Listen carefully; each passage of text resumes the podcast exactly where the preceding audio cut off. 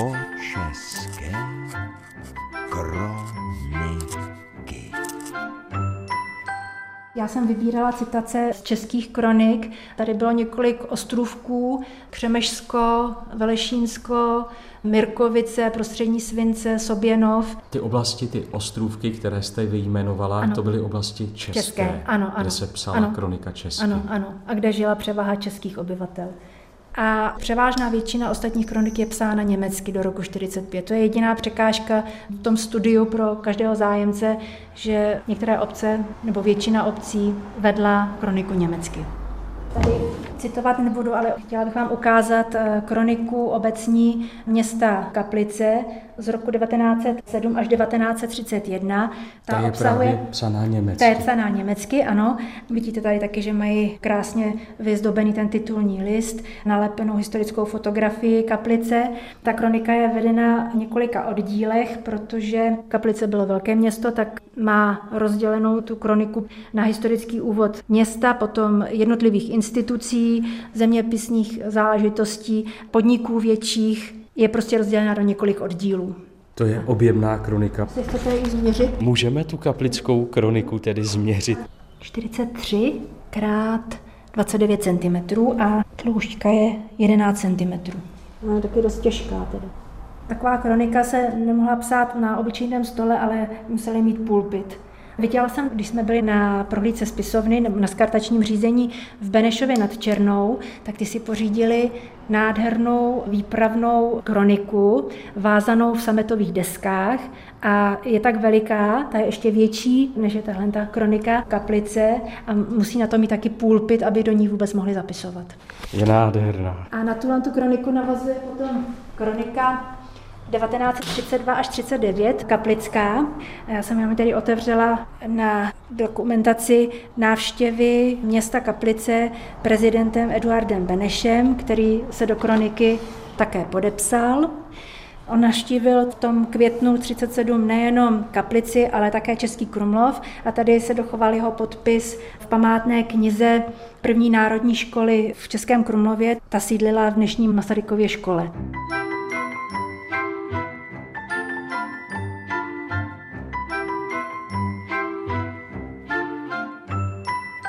Jako pamětní kniha nebo památná kniha se nazývaly i knihy návštěv. Nebyly to třeba kroniky, ale když přijela nějaká významná návštěva, tak škola nebo obec nechala zapsat tu návštěvu do památné knihy, ale jako pamětní kniha nebo německy Gedenkbuch se nazývala třeba také kniha výboru pašilových her v Hořicích, kde jsou teda zápisy návštěvníků, kteří navštívili to představení pašilových her. Byla vedena 1894 až 1936. Je tam vždycky jméno, zaměstnání, bydliště a tady se každý zanesl, například tady Josef Kojdl, katecheta z Českého Krumlova v roce 1923.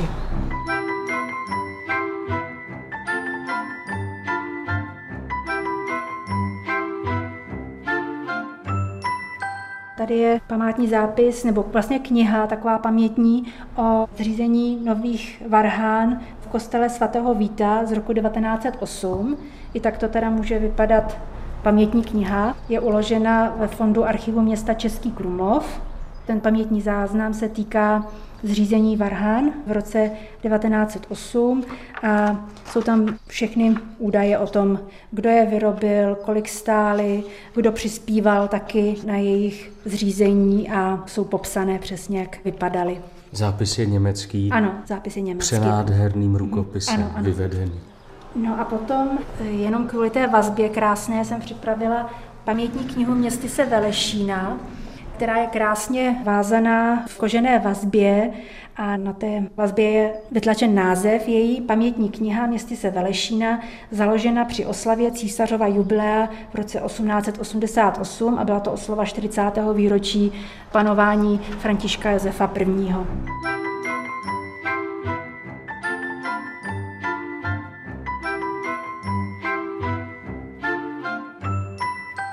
Z pracovny vás, vedoucí státního kresního archivu v Českém Krumlově, v části Plešivec jsme přešli do badatelny. Máme krásnou badatelnu, do které se vejde tak 5-6 lidí. Po roce 95 skutečně jsme získali nádherné prostory, kde se nám dobře pracuje a musím říct, že dokonce i zahraniční badatelé náš archiv obdivují, naší budovu a jak to tady máme pěkně zařízené a že tedy opravdu archiválie jsou dobře uložené, že je dobře o ně postaráno. A je to prostředí, které je útulné a takové vstřícné. Člověk ano. se tu cítí velice dobře a domácky. Ano. A kam se paní Jolande Minářová podíváme dál podíváme z badatelny? Se, podíváme se do depozitáře číslo jedna, kde máme uloženy knihy a archivní knihovnu. A půjdeme z přízemí do patra? Ano, do patra. A ten depozitář, jak teď uvidíte, tak takových depozitářů máme čtyři. Každý je přibližně na kilometr písemností. To, co hučí, je klimatizace. Ano, ne, to je vzduchotechnika. Klimatizace je docela drahá, takže klimatizaci tu pouštíme, když je moc velké horko. Když tak to můžu vypnout. Dohromady by měly zajistit správnou teplotu a vlhkost v depozitáři. Ono to není ideální. Já sama mám takovou zkušenost a praxi, že nejlépe působí na archiválie, když mají přísun čerstvého vzduchu. Takže pokud je to možné, pokud to povětrnostní podmínky dovolují, tak my máme tu možnost otevřít okno a nechat tady proudit čerstvý vzduch a to je nejlepší. Vlastně tak byly uloženy archiválie ještě předtím, než byly uloženy v archivu do toho roku 45 na radnici, teda co se týká archivu města Český Krumlov a v těch ostatních obcích také. Velká místnost s nižším stropem, ano. zaplněná kovovými regály, ano, ve ano. třech až čtyřech patrech hmm. mohou být a ano. jsou uložené knihy. Tohle je výhoda, že nemáme moc vysoké regály. Kolegové v jiných archivech mají zase třeba hodně vysoké regály, musíš plhat po žebřících.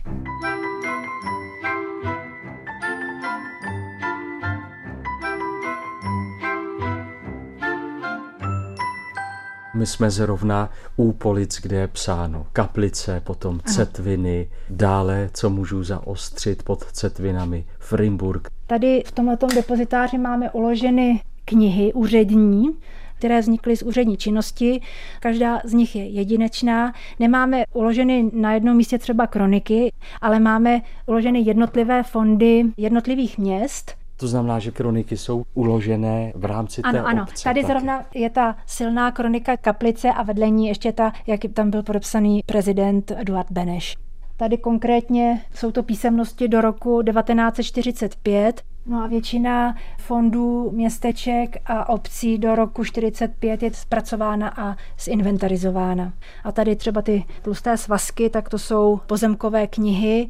K těm nejstarším patří také knihy šacuňků, knihy svatebních smluv a knihy testamentů. Testamenty poslední závěti ano, ano. a šacunky. Šacunky to je odhad pozůstalého majetku. Takže potom, když se dají všechny tyhle ty údaje se všech dochovaných knih dohromady, tak eh, se může udělat hezký obraz toho, jak vypadaly majetkové poměry dotyčného člověka jsou dobře dochovány eh, zvláště pro město Český Krumlov.